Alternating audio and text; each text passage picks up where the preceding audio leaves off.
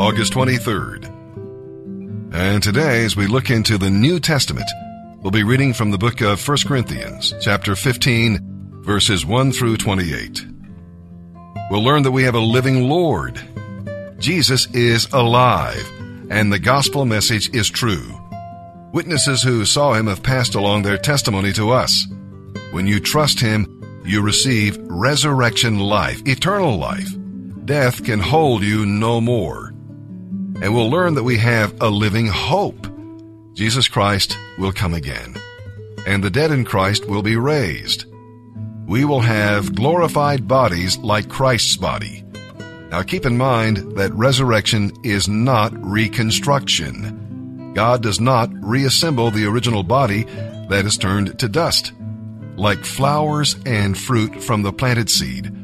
The glorified body is related to the planted body, but quite different from it. And we will learn that we have a living dynamic. See, we have no reason to give up because Jesus has conquered sin and death. If you really believe in the resurrection and return of Jesus, well, this will uh, characterize your life. The best is yet to come, so let us give Him our best now right now, today. And with that, let's begin our reading today in the New Testament. August 23rd, 1 Corinthians chapter 15, verses 1 through 28. Now let me, Paul, remind you, dear brothers and sisters, of the good news I preached to you before. You welcomed it then and still do now, for your faith is built on this wonderful message. And it is this good news that saves you if you firmly believe it, unless, of course, you believed something that was never true in the first place. I passed on to you what was most important, and what had also been passed on to me, that Christ died for our sins, just as the Scriptures said. He was buried, and he was raised from the dead on the third day, as the Scriptures said. He was seen by Peter, and then by the twelve apostles. After that, he was seen by more than 500 of his followers at one time, most of whom are still alive, though some have died by now. Then he was seen by James and later by all the apostles. Last of all, I saw him too, long after the others, as though I'd been born at the wrong time. For I am the least of all the apostles, and I am not worthy to be called an apostle, after the way I persecuted the church of God. But whatever I am now, it is all because God poured out his special favor on me, and not without results. For I have worked harder than all the other apostles, yet it was not I, but God who was working through me by his grace. So it makes no difference whether I preach or they preach. The important thing is that you believed what we preached to you. But tell me this, since we preach that Christ rose from the dead, why are some of you saying there will be no resurrection of the dead? For if there is no resurrection of the dead, then Christ has not been raised either. And if Christ was not raised, then all our preaching is useless, and your trust in God is useless. And we apostles would all be lying about God, for we have said that God raised Christ from the grave. But that can't be true if there is no resurrection of the dead. If there is no resurrection of the dead, then Christ has not been raised. And if Christ has not been raised, then your faith is useless, and you are still under condemnation for your sins. In that case, all who have died believing in Christ have perished. And if we have hope in Christ only for this life, we are the most miserable people in the world. But the fact is that Christ has been raised from the dead.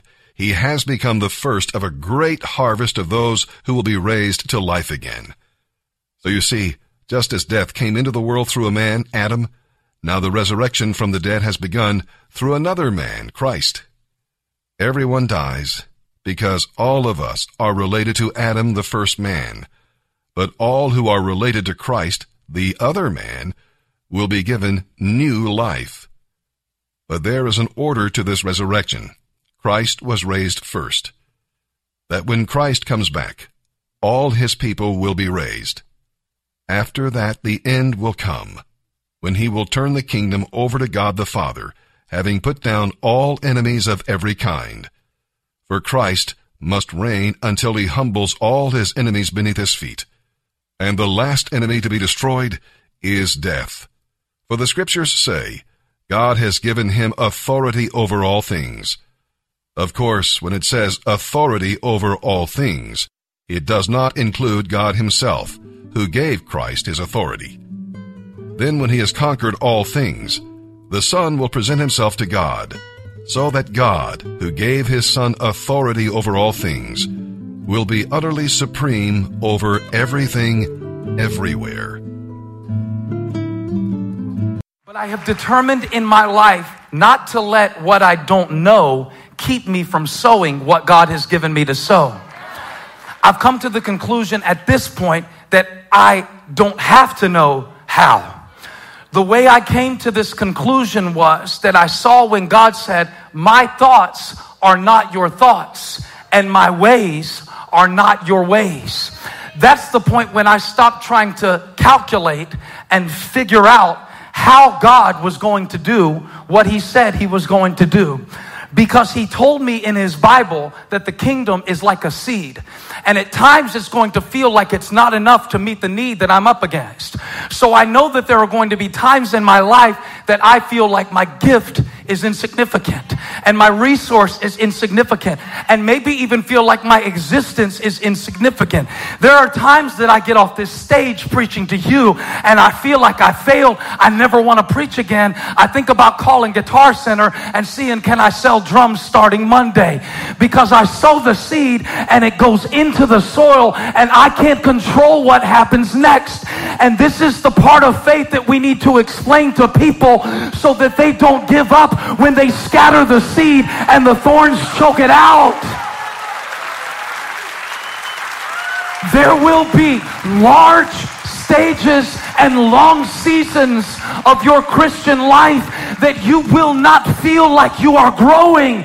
And those are the times you're growing the most.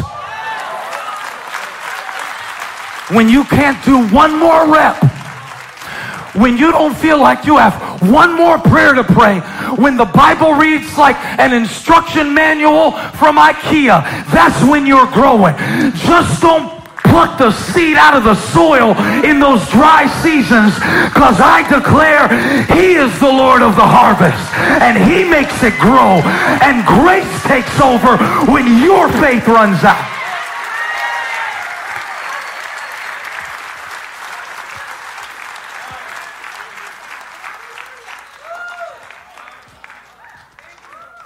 If you have the faith to say it, say, I don't know how.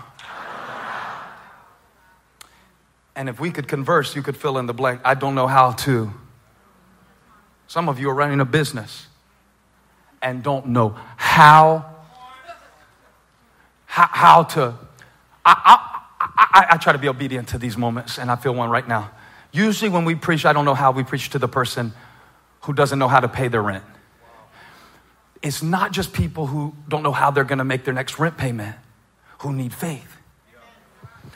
Some of you are managing millions of dollars of resources and you don't know how to be happy.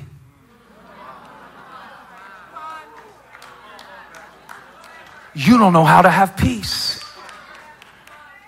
You don't know how to balance work and family and ballet and the boardroom and Susie's got ballet, but you've got payroll, and you don't know how to balance it all. Oh, it's difficult to survive the soil of success just like it is the soil of failure. It's, it's difficult to survive e- emotional seasons of barrenness just like financial seasons of barrenness. I, think everybody in here has a I don't know how. If we could get past all of your an angelic facade, your faith facade. Faith is dirty work. Let me tell you a little dirty, dirty little secret about the kingdom. The person next to you doesn't know how either. They don't know how they made it. They don't know how they kept their faith. They don't know how they survived. It really defies their understanding.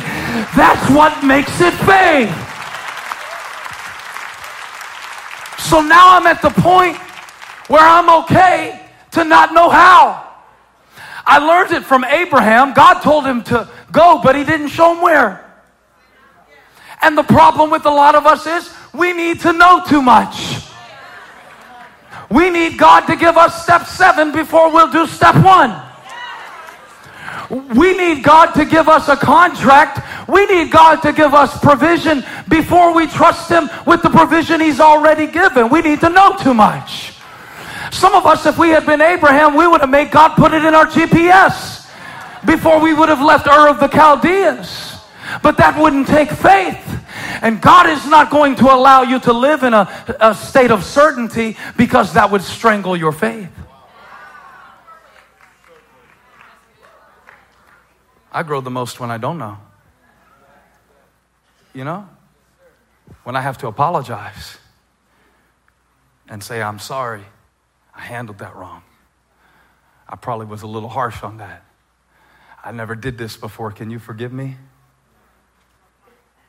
Blessed are poor in spirit. Theirs is the kingdom of heaven.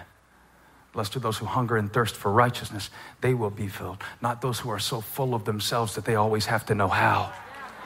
Psalm 38, verses 1 through 22. Now, this is the third of the penitential Psalms, and it reveals what happens to you when you sin. First, we'll learn what God does. See, God loves you too much to allow you to sin and get away with it. If you disobey, He will first rebuke you and then chasten you. He will shoot His arrows from a distance or come closer and put His hand on you but he will let you know that he is displeased. And we'll learn what sin does. David suffered from sickness because of his sin. He carried a heavy burden and was crushed under it. He sighed and panted and was ready to quit. Sin comes as a friend to entice you and then becomes a master to enslave you. We'll learn what people do. Sin puts a wall between you and those who can help you but it builds a bridge between you and those who want to exploit you and hurt you.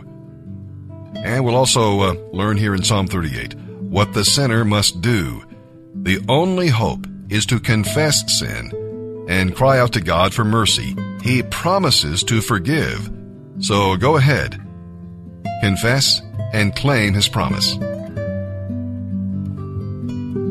Psalm 38, verses 1 through 22, a psalm of David to bring us to the Lord's remembrance. O Lord, don't rebuke me in your anger. Don't discipline me in your rage. Your arrows have struck deep, and your blows are crushing me. Because of your anger, my whole body is sick. My health is broken because of my sins. My guilt overwhelms me. It is a burden too heavy to bear. My wounds fester and stink because of my foolish sins. I am bent over and racked with pain. My days are filled with grief. A raging fever burns within me, and my health is broken.